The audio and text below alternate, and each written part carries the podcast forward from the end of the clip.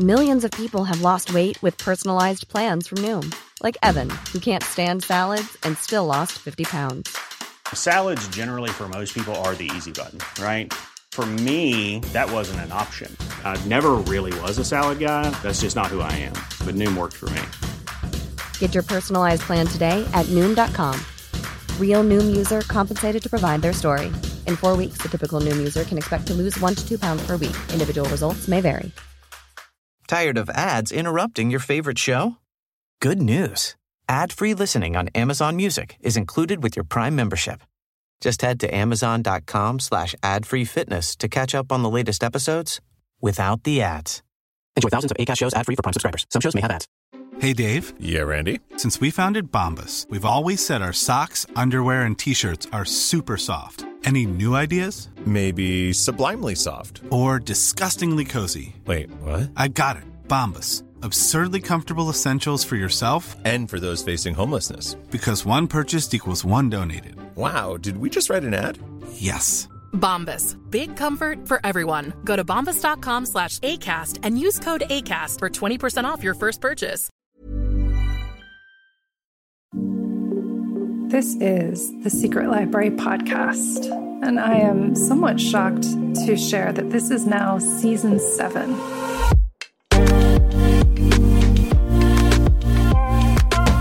While I was pondering the theme for this season, it felt difficult to narrow in on one thing that would be most useful to us in this moment, which has been so full of confusion, upheaval, turmoil, and stress. But then it came to me that writing is like this too. And after we get started, after we've been working on a project for a while, there is a point where we're uncertain and where we don't know what to do next. It's a point many of us call the murky middle. And it suddenly felt like exactly the right thing to talk about with an illustrious lineup of authors this season, both new debut writers as well as household names, in fact. My guest this week is Courtney Zoffness, who is the author of Spilt Milk, which has just come out in paperback with McSweeney's. It was named a best debut of 2021 by Bookpage and Refinery 29 and a must read by Good Morning America. Courtney is also a fiction writer, and she won the 2018 Sunday Times Short Story Award, the most valuable international prize for short fiction. She joined a list of winners, including Anthony Doerr and Junot Díaz. She's also an Emerging Writers Fellowship recipient from the Center for Fiction and has received two residency fellowships from MacDowell. Her writing has appeared in the New York Times, Paris Review, Southern Review, Guernica, No Tokens, and other venues. And her essays have appeared as notable in the Best American Essays in 2018 and 2019. It was such a treat to speak with Courtney about spilt milk, which I absolutely tore through at a record pace. I feel very lucky this season that I have just clicked with so many of the books that the guests have written, and this was no exception. Courtney and I are about the same age, and so it was a joy to hear about her experience and how honestly she portrayed it in this in this book. And so talking about the messy middle of writing from personal experience, sharing that, and all that came out in Spilt Milk was a real honor. She's very open and honest in this episode. And I know, particularly those of you writing creative nonfiction, writing memoir, writing essay will get a lot out of this. But even so, when we're really raw about our character experiences, that messy middle can come up too. So it's a real pleasure to share this conversation with Courtney with you. And I hope you enjoy listening as much as we enjoyed creating it. Here we are with Courtney Zoffness.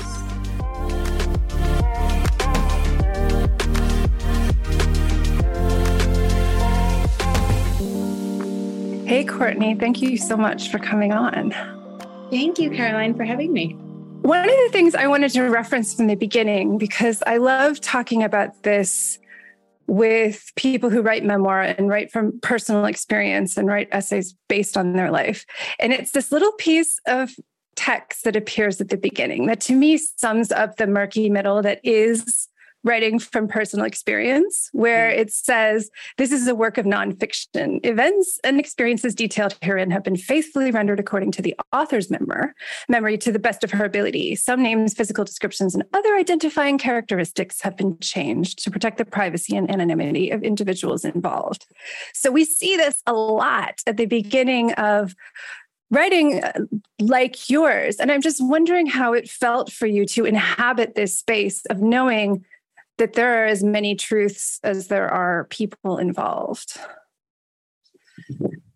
So is the question about what what it felt like to include that language knowing that I was sort of masking some things or is it more about actually writing my real life? Yeah, writing your real life and knowing that you can be as faithful as possible to your own experience knowing that some people might say I might I remembered that differently. Right. Uh, you know, I I cling firmly to that disclaimer. You know, as we all know, memory is so unreliable, uh, and all experiences are so subjective. Uh, and you know, I think it's very valuable to insist on the sort of the truth of your own experience and also to disclaim that it may not hold up for others uh, and I do write some some pretty personal pieces in here, and um, you know, and it has proven true that you know my my memories or experiences don't jive exactly with how others may remember them. Um, but that doesn't render my nonfiction any less accurate or valid um, to me. No, I, nor do I think to others. I mean, this is the interesting thing too, is that you know I'm I'm reading this book, not having met you before, and yet finding all of these tiny details where I'm thinking, oh yes, that's true for me too. That's true for me too. My cuticles are a mess. Like there's just all these little details in there where I was like, yes. like that's its own, own anthology. Right? I know we could all writers with terrible cuticles. We could do a whole collection. but just this knowing that this is a very vulnerable collection of work where you did not hold back. I did not feel there was, you were not, um, you weren't making it easy for yourself in a way. You were very brave and honest, I felt in what I was reading. And so, also to be brave and honest about the fact that anxiety is something you've experienced a lot of, also something I related to strongly. How did you hold those two things together? This goal to be very honest about your experience, but also the sense that that might exacerbate, you know, anxiety that is present in life. I mean, I can only speak for my experience writing these, of course, and I am not a shy, withholding person in my waking life, in my social life. Uh, and nothing that I included here, which is not to say there's not a ton of stuff on the cutting room floor, but nothing that I included in this book is anything I would feel uncomfortable sharing with you over a meal. Uh, so I think I've heard that word brave and I, you know, I appreciate it. I, it doesn't feel scary to me to write any of this stuff, in part because that's just not how I move through the world. I know for many other people, including dear friends and loved ones, that is not the case for them. Um, so I think I, you know, inhabited this genre more organically just because I feel and felt comfortable talking, you know, granularly about anxiety and difficult relationships, et cetera. Yeah. I think that's yeah, that's that's a good point because it is it does feel like a conversation. It feels like an open conversation. And some of these came out in other publications on their own beforehand. So I'm wondering about the experience of having written like Hot for Teacher, for example, and then having this become part of a collection. How did that process unfold over time? Uh, I mean, I've used the word organic already, but it was also pretty organic in that I um, am trained as a fiction writer. Uh, you know, have been teaching fiction for years, became a mom, and um, started writing these personal essays. I thought of them as one-offs. Um, I was sort of writing them on the side. I'll tell you the hot for teacher story in a second, but essentially how um, these essays ultimately became a book, um, a memoir in essays, is that I um, reread a few of them and realized they had very clear themes in common and, and, that they shared themes in common with others I was writing. And um, so it was just sort of this, you know, fortuitous situation where I suddenly had enough pages um, and then figured out how to organize them. Um, but Hot for Teacher is an essay about uh, a college student I had who made sexual advances at me in front of the whole class, uh, and whose motives I'm still trying to, you know, discern all these years later. Um, but the experience was, you know, as I meditated on it and as I meditated on my own reaction to it, the way I had to kind of assimilate it and kind of and how I attempted to dismiss it and how that was so much a part of the fabric of my experience as a woman in the world already.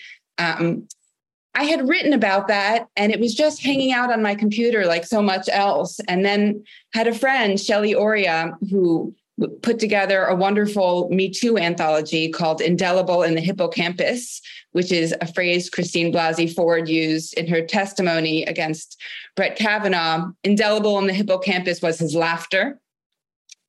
Uh, and she solicited was soliciting pieces from authors and lo and behold i had this essay that you know pre me too hadn't known what to do with exactly. And suddenly there was you know a hunger for these kinds of stories. I love i love this because following an impulse to write something we don't always know why we're doing it. Oh yeah never actually yeah, exactly. Never. Like I, I was talking to um, Danielle Lazarin recently, who wrote um, Back Talk, and she said, "I wrote that whole story collection procrastinating, working on my novel." Yeah, and that was true. We have, and I'm wondering about that as a fiction writer. Did it feel? I'm always envious of people who write essays and novels or short stories and novels because there is a way to have a break from longer pieces of fiction. So, yeah. have you been working on fiction alongside these, and how did that work out? A little bit, and now I'm back to it. But I, I do, I will say the idea of working on multiple things is something I always recommend to aspiring writers, to my students, because I think uh, it prevents you from ever feeling stuck. There are ways in which I think you know we're we're always culling and refining our voices as writers. And there's a way in which all of our work in sub some subterranean space in our brain has the ability to feed one another right? Like whether it's fiction or nonfiction and, and i've written pieces which that inhabit that murky middle in between and haven't even known what genre they i would call it. Because it's so it's based on my experience but it's first person plural point of view you know? Um, so I think there's a lot of um, advantages to working on multiple things so that you you are constantly sort of inching forward um, on, on a bunch of pieces uh, and learning about yourself in different ways and and sort of this cross pollination I think is inevitable. Yeah, and I think just exploring something and not knowing what home it's ultimately going to have, because you may not know that at the point when you start it. Like you wrote this essay because it was, I would imagine, having had a weirdly, I in my case it was a classmate um, who wrote something really inappropriate in a story and then shared it in a creative writing class. I which was experience too. Oh my gosh. Okay. Clearly directed at me. And then he murdered me and just like dismembered me. Oh my gosh. Yeah. And then was like calling me all the time. It was bad. So um, yeah, but all of your stuff about like, okay, there was a phone call and people calling on the phone, but I can't prove it. And this this sense of boundaries, I think. That was a college stalker. Ugh, what is this? it's misogynistic America. I think you're right. I think you're right. There, there are many layers, but I think this is another thing is like, how are we allowed to set boundaries as women and as writers? Because on the one hand, there's this incredible sharing of experience and what we feel and stories, but there's also like, I have a right for you not to call me on the phone mm-hmm. or make aggressive advances. And so there is that thing of balancing sharing personal things, but also being able to decide when not to. And I'm wondering how you've juggled that over right. time.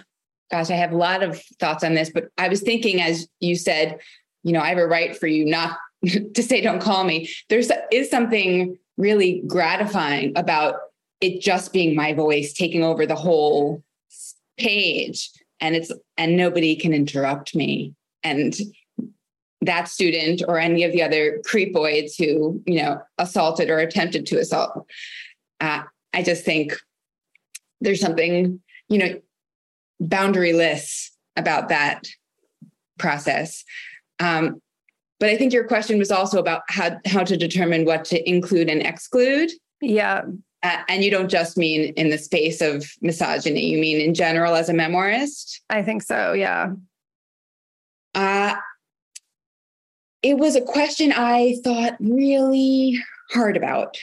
Uh, and uh, for as, as, you know, much as this book seems like an expose, maybe it is only exposing a small sliver of what I um, think is important and what has been difficult and meaningful to me as a human being. Uh, and they're probably the larger, more um, troublesome and traumatic things are not in this book. So I made a lot of careful and curated choices when it came to what I included and how I included it. Um, and also part of that um, wrestling and part of our that determination was ensuring that there wasn't maybe except for that creepoid student uh, I, I was very careful to um, try to show all the characters in here myself included in both the light and the darkness. Uh, that there's no you know single one-dimensional villain here um, and that all of us are complicated creatures. And when complicated creatures enter into relationships, things are complicated. Um, so I think that was very much how I thought about what to include, what to exclude, how to include what I did include. Um, and I wanted to be able to stand by this and have no regrets about those choices. And I and I don't have any. That's that's a good feeling. and so I'm interested in the writing things because I think a lot of a lot of listeners and students that I've spoken to, there is this fear of wasting time when writing something, not knowing if it's going to end up on the cutting room floor or not. And so I'm wondering about how you feel about the things that didn't make it in and what the value was to you of writing them, even though they didn't end up in this book. You know, I bristle at the and i wouldn't have as a much younger writer but the the idea of wasted time. I think there's a lot of and, and this is embedded in in american culture too but impatience just to exist you know in, in the world as a writer. I went to graduate school for creative writing for my master's at 23 uh, i'm 44 this is my first book uh, and I've been writing all the while, you know, and it's not to say that I wasn't, I didn't share that impatience or feel like, you know, have years of doubt, self doubt. Um, but I also think that you can write an essay or you can write a good essay. You can write a book or you can write a book you feel really proud of. And I think that takes time and that takes writing into corners that are dead ends. Um, this is i think very much that this is part of the process and it's impossible to know what uh, what will be useful for that piece or a future piece and or what is useful for your psyche just to barf it out um, and or what will give you clarity on other areas of your life. I just think, especially for creative nonfiction, there's no waste to me. I agree. I had a feeling you would say that. And I was hoping, hoping because it's there's always value to it. And like your other piece, you didn't know when you were going to use it. So who knows if the things that felt like too much to share now would feel different later and who knows what experience you've had. I'm also curious about so we're speaking as the book is about to come out in paperback. So there's been this middle period where the book is out in the world and yet now you're back to the experience of talking about it and having these kinds of conversations and I'm wondering how your relationship to the book has changed over this period of time when others have seen it and talked about it. Yeah, that's a great question and one I hadn't given much thought to. I've been really lucky in that I think I've had a pretty um, sort of consistent opportunity to talk about to talk about the book. Uh, I feel a lot of gratitude for how it's been received, and I think uh, it was a little tricky when it published because it was in the middle of the pandemic. I think maybe we'll forever be in the middle of the pandemic is kind of how it feels. Uh, and so, you know, I was doing, I did my whole tour, 30 plus, you know, events from a little nook in my bedroom while my kids were like banging on the door. So there was something a little anticlimactic about that. Um, but fortunately, it turns out that um, readers were pretty eager to read while trapped at home uh, and lacking other kinds of entertainment. So uh, you know, now that I have sort of a year plus to think about this passage, um, it's been nice that it still found its people. That's how I that's how I'm feeling about it. So I think uh, and that it's having a chance to get a, a rebirth into paperback, which is not the case for all books. So I feel really pleased by all that. I just I have a lot of gratitude for sort of how it's moved through the world. Did you change anything between the hardback and the paperback edition? I know some people who are like, this sentence drives me crazy. I got to change yeah. it. Um, I had a copy editor went through and found a couple of errors where I was like, what? How did we miss those? Yeah, no, I didn't. I didn't really change anything. Love it. I, I think I added a, um, a reader's guide. Mm. Yeah, some like book clubby questions. So, how is that? How is writing this collection informed you as you're returning to fiction and working on fiction more solidly now? Has it shifted anything in any way? You know, I spent, you know, a significant amount of time working just on creative nonfiction, despite years of working mostly on fiction before that. And it's this weird experience where I'm like, do I even remember how to write fiction? even though you know, this is how I got my sea legs. Um, suddenly fiction is seeming kind of intimidating like wait what? Anything can happen? I have like i can make anything happen at any moment which is of course something i knew for decades. Um, but it's you know i sort i'm sort of seeing it with new eyes in this funny way. But it's also full of its own kind of joys because i'm not uh you know sort of restricted to to real life yeah. Yeah, I think that the thing, it seems like there is this opposite tension between writing nonfiction from personal experience and writing fiction, which is, and the one thing you have to narrow down what you want to talk about because there's an infinite amount of material and like which memories am I going to look at and which, how am I going to weave these together yes. versus, okay, uh, what it feels almost like can feel like this big blank area and there may be lots of ideas but there's this sense of unknown about what's going to come next. And is there going to be something on the next page when I sit down? And it reminds me a little of the earlier comment, a la wasted time. I mean, fiction to me is so much about exploration uh, and writing in this direction and that direction um, and around in a circle and sort of figuring out where the heartbeat of, of your project is your, or your story. Uh, and that takes a lot of words that don't ever make it into print. Yeah. And I always feel like those they're they're still in there even if they're not like the knowledge of having spent that time with the characters oh yeah is sure. still informing and adding layers yeah a la no wasted time exactly we should get a sticker or Yeah. like a t-shirt no more wasted no wasted time wasted time does not exist yeah so at what point what stage are you at with fiction? Are you working on short pieces or something longer? I'm not sure. Ooh. I'm really not sure.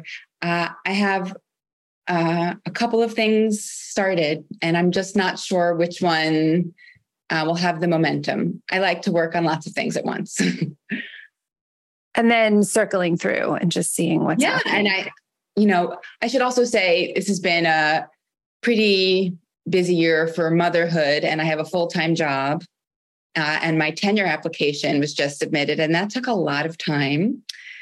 Uh, so my my bandwidth for you know creative endeavors has been diminished um, but when i do have opportunities and this week has been one of those weeks where i have my children are at camp um, god bless camp i you know i'm like looking through all the documents i have that i've started and it's like hmm which one am i going to touch today? And i think that's finding the delight in the writing is feels really important to me because other sectors of my life are lacking that. So i think i'm trying to chase the joy which isn't to say i'm writing you know happy-go-lucky stories not at all actually but um but i want the experience to feel like playful and intellectually satisfying and ultimately joyful.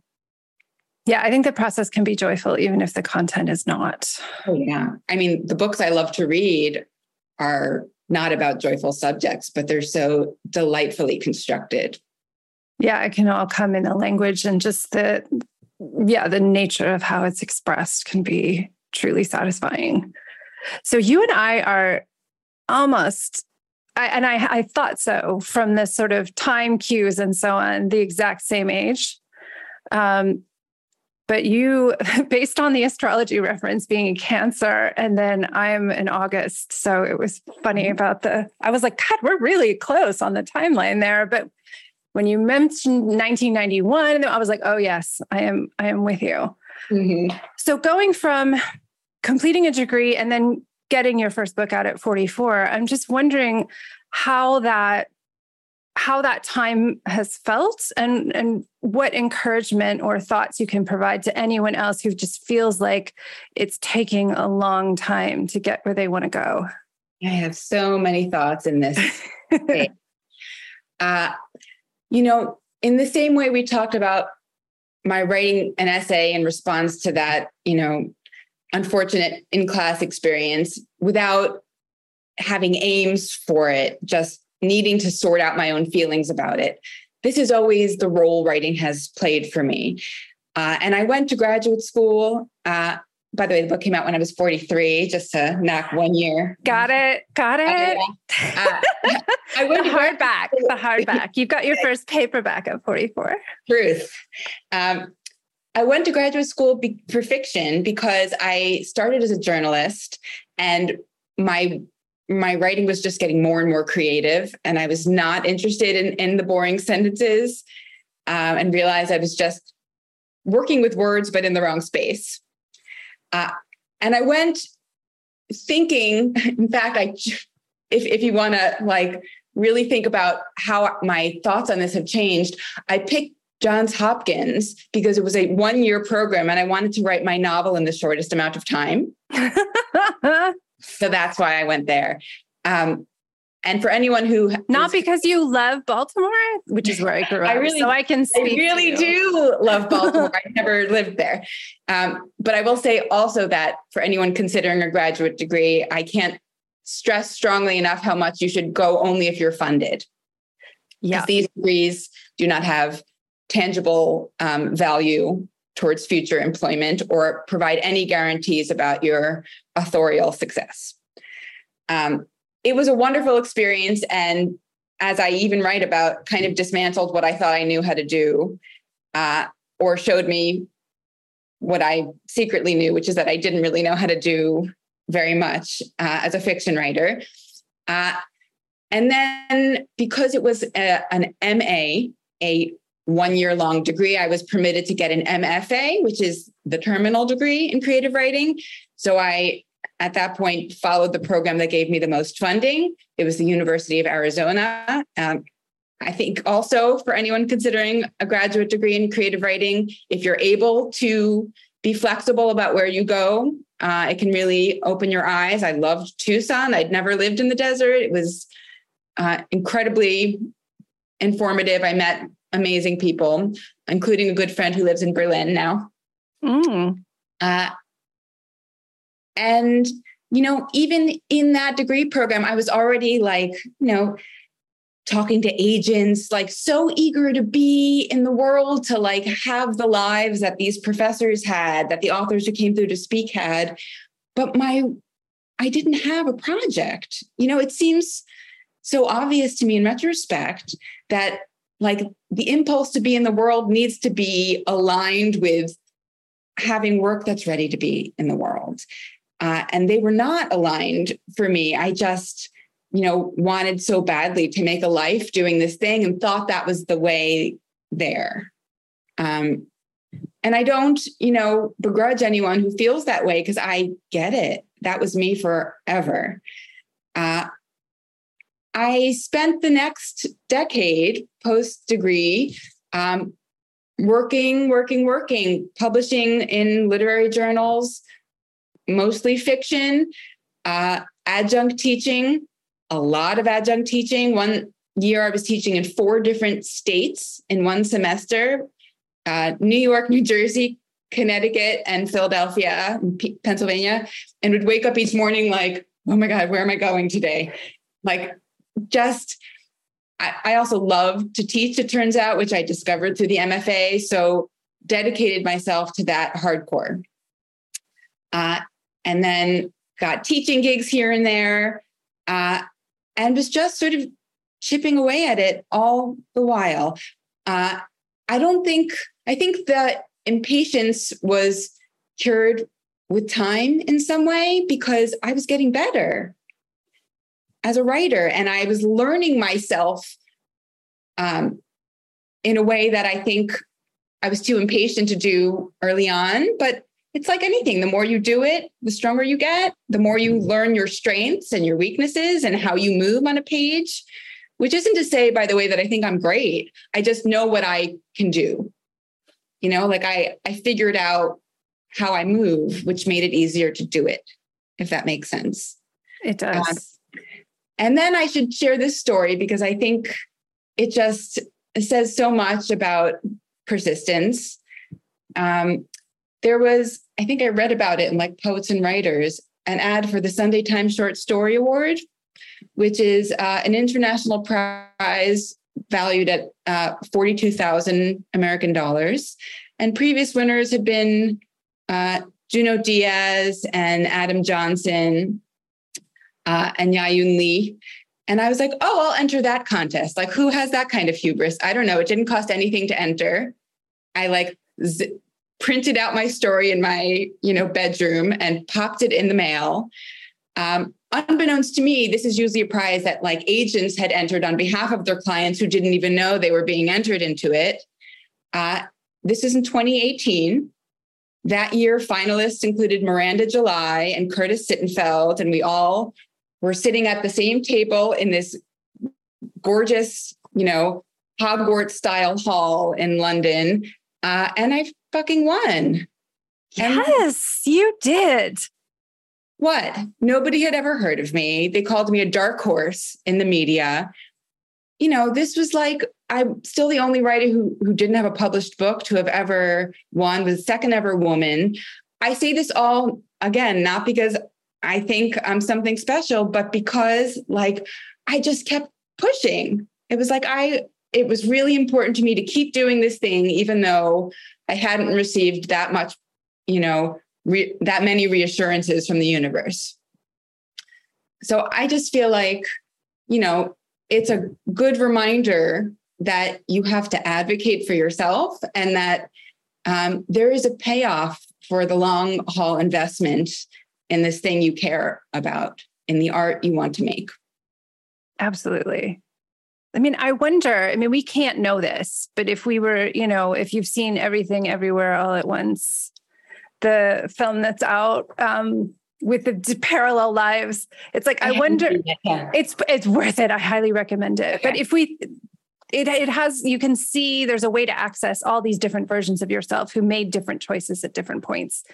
And I just wonder if there's a version of Courtney who did get published in her 20s and what mm-hmm. the ramifications and how your life might have been different. And I wonder if you have any thoughts about how how it would be now if that had happened instead.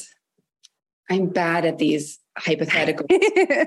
I will just say I have so much gratitude for for being here, which I definitely would not have had 20 years prior, in part because of, of the duration of the journey um, and because of all the hard work invested. Uh, and I, Carmen Maria Machado has this wonderful um, essay that I think recently appeared on a blog of hers, but it has, you know, she she brings up this idea that you know you only debut once and like and how many books she encounters where she's like gosh i wish this writer would have you know spent more time with these pieces or you know didn't rush it out into the world. And i think there's a lot to be said for you know, giving the work the care it deserves. Uh, and i you know now having shed that like initial impatience was able to do that. So yeah i think I, I just I feel more grateful. Yeah, and I think that there is I think there's a sense of perspective from all of that mm. that is I think you can get shaken out of it in your 20s early on. It's so fragile that sense of I'm doing the right thing or I'm going in a direction that's meaningful. It's so easy to get bounced out of it. And so to be at this point now and to look at it and have something that you're proud of to offer and then be able to work from that place feels it just feels so much more grounded. Yes. And to know that you don't have regrets about the work. How did it impact your relationship with the people that were in in the book? Had they read the essays before they came out? I'm I'm always curious about this with with memoir. Uh yes. They had. Yeah. Um and I received you know, I sought and then received a lot of advice from memoirs, memoirists who come before me about how they navigated this. Um, and some great advice I received from the author T. Kira Madden, uh, whose memoir, Long Live the Tribe of Fatherless Girls, I recommend, uh, uh, suggested that you share it with somebody who you think, um, you know, is important to uh, have a conversation with in advance, uh, but not through the lens of, um, or not, sorry, not framed as, are you okay with this? But more like, I wrote this and I'd like you to see it. Mm. So that's sort of how I moved. But, you know, to harken back to an earlier part of this conversation, I tried really hard to you know show lots of angles of all the characters. Um, and i call them characters because i think it's very hard to render a person in all of their degrees in in nonfiction or fiction. Uh, but i tried really hard to make sure that they you a reader would appreciate multiple sides of not only a situation but of a person's behavior, of a person's traits, my own included. Um, so that made me, you know, when I reached that point, I felt okay sharing it. Yeah, I think that makes sense because it's, you know, it is so hard not to want someone to be okay with it when you've shared something and you're proud of what you've written. But at the same time, when you're sharing things that are difficult about relationships, it's, it's, it's not always going to happen. And yes having having had people in writing groups that I've facilitated, I think I'm asking this from a place of some people write stories like this from a place of cultures that are not going to be tolerant of the story that they're telling. They're going against not just maybe the relationship, but an overall cultural narrative and approaches. And I'm just wondering if you have any insight about, you know, how how can how can someone navigate that split between this story feels very, very important and also very, very risky for me to tell? Mm. That's a great and important question. Uh, it's not an easy one, but not. But um, you know, I guess teasing out what the risks are is one way to do it, so it doesn't feel so nebulous. Like, what what do what is the fear? Like, what is going to happen? Um, is one way to think about it. Uh, and if there are conversations they can have in advance that may diminish that you know um, i think that's useful i will also say that um, you know certainly my my book didn't put, push against too many cultural grains though i i do have qualms with judaism which i i raise um, i i was told and this has proven true that people don't have linear reactions to their own depiction um, in the work or to their feelings about the work if they're some way in some way intimately connected to it. Someone may feel totally fine at the beginning and then later less fine or really grouchy about it and then fine. Like it just seems non-linear and therefore really unpredictable. I do think some of the fear that that a writer may have may not be realized and other things they didn't anticipate would be uh, an issue could arise. So it's just, it's a very unpredictable terrain, I found. Yeah, I think there is, that's a really good point is that, you know, even if someone is upset, that doesn't mean they're always going to be upset or that they won't understand at some point, or they may not. We just don't know. But I think the value of the story being out there can be immense. And also, I think to check yourself on your own intentions to make sure this is not like, a revenge piece or you know sort of like what why are you doing this? What are the aims? Uh, if you're doing it just to malign a person um, i'm not sure that how satisfying that will ultimately feel.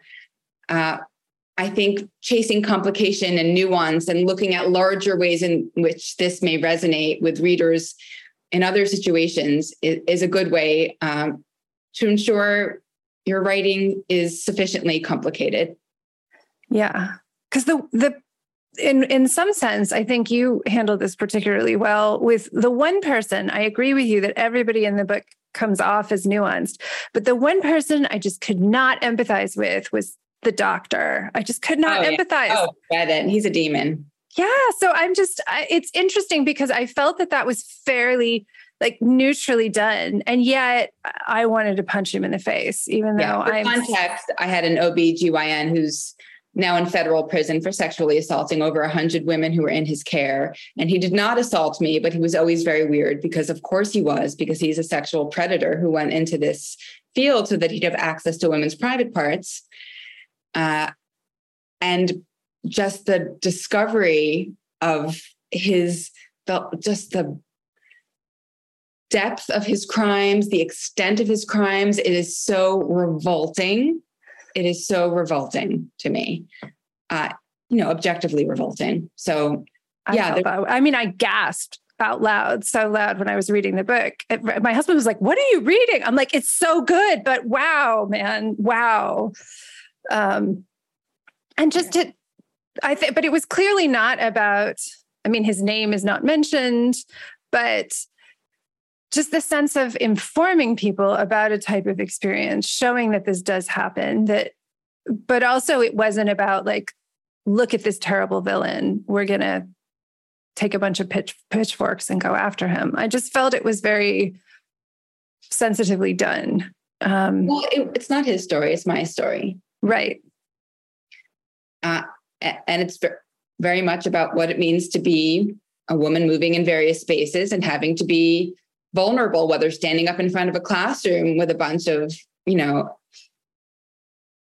misogynistic, I don't want to say a bunch, with a misogynistic student, uh, or having to disrobe for a sexual predator. You know, I just feel like women are are unfortunately um, in these vulnerable spaces a lot, and I think that's it's the essay is sort of exploring these. I want to say near misses in some way because it's like I was, you know, sort of in these spaces with these men with bad intentions. Uh, and I am fortunately fine and nothing severe transpired. And also, this is just womanhood. Yes. And that we don't have, I think the other thing that felt so important about it to me was the point that you make that's like, the the tension of wanting to stand up for things not being okay and not supporting this cultural narrative of like when a child gets chased and a boy wants to kiss her the the whole tension of that and i thought it was great the way that you said okay well she's telling you that she doesn't like that. And this this way that we miss that part of the narrative and that something like a book like this can start to point to the fact that that part of the story isn't getting told and that these are the consequences. We can see the consequences everywhere. And how can we begin to change that? I think being the mother of two boys um, throws that into strong relief for me because I'm hyper attuned to whatever messaging they're receiving, whether, you know, through conversations with others, through books, through films, through school, whatever. Uh, all of that exposure and how it metabolizes into what they say and how they behave. Uh, so, yes, I think like so many qualities, including, say, racism. There are ways in which like the seeds get planted so early and the vigilance that you can try to have as a parent to intervene um, just feels really important. And i yeah i think not only just being a parent and being an intelligent parent but also writing about the experience of being a parent so that there was there was so much intelligence in what you said but also the sense of like sometimes you just don't know if you're doing it right. Oh i never know. And i i think anyone who claims to i have big suspicions about yeah there's i mean as i was saying before complicated people who get into relationships. I mean it's just it's it's hard. It's always hard but you try your best. You do. And then hopefully by sharing the stories of trying, other people can learn and either be inspired to tell their stories or just to look at life a little bit differently. I'm nodding. It's, right, I, I, know for the camera, she's nodding, or for the for the for the recording.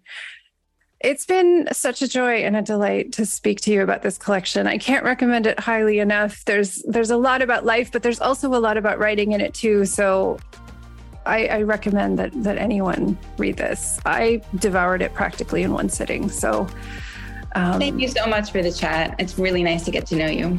You too. Thank you for coming on.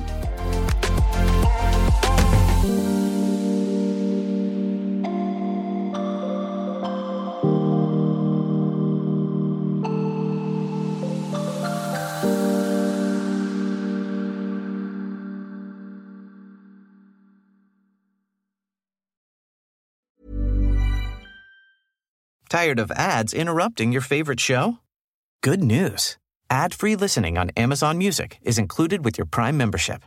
Just head to amazon.com slash ad-free to catch up on the latest episodes without the ads. Enjoy thousands of ACAST shows ad-free for Prime subscribers. Some shows may have ads.